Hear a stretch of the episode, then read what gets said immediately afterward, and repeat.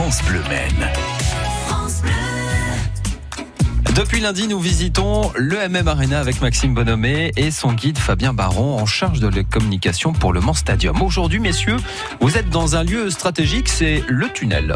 C'est entre le vestiaire et la pelouse. Ici, une atmosphère particulière se dégage, Fabien. Effectivement, on a une ambiance assez intense à cet endroit-là. On est à quelques secondes du coup d'envoi. Ici, voilà, les joueurs sont face à eux-mêmes et il y a beaucoup de choses qui se, qui se dégagent à cet endroit-là.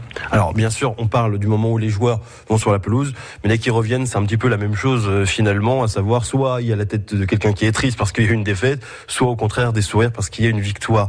Euh, Fabien Baron, expliquez-nous, il y a également euh, quatre pièces euh, qui sont juste à côté, donc le vestiaire, on l'a dit à gauche et, à droite, mais quatre pièces, trois en face de nous, une derrière nous. C'est quoi exactement ces pièces Ce sont des vestiaires pour les arbitres, évidemment, un vestiaire pour les arbitres hommes, un vestiaire pour les arbitres femmes, mais également des espaces comme la salle antidopage qui est juste à côté ici.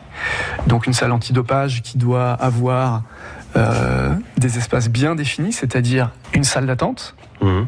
un bureau pour le docteur, pour le médecin, puis une petite euh, salle de bain dans laquelle euh, les, euh, les, les joueurs vont pouvoir euh, procéder à, à ce que le, le- le docteur peut, peut, peut lui demander.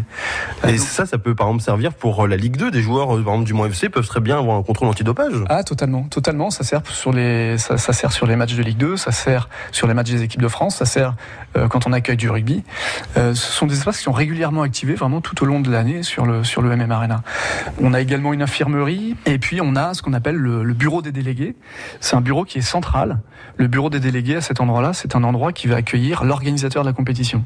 Donc ce sont des, des, des, des personnes qui sont garantes du bon déroulé de la manifestation et du respect euh, du cahier des charges de l'organisateur FIFA, UEFA, LFP, FFF, en, fonction du, en fonction du match. Ce qui est intéressant et ce qui est assez surprenant, c'est par exemple à cet endroit-là, concrètement, que chaque délégation sur les matchs internationaux vient présenter les numéros de licence des joueurs Mm. et pour les joueurs étrangers euh, les passeports. Donc ici on peut voir un, on peut voir quand on accueille euh, le match France-Belgique par exemple avec les espoirs, c'était en juin début juin dernier.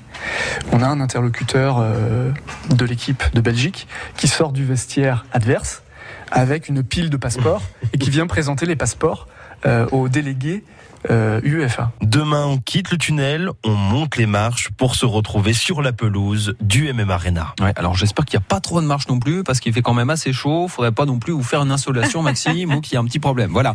MM Arena qui servira d'ailleurs dès samedi pour la première rencontre du match de Ligue 2, Le Mans FC qui affrontera le RC Lens avec des places à gagner ce matin avant 9h parce que nous sommes la radio officielle du Mans FC. France Bleu.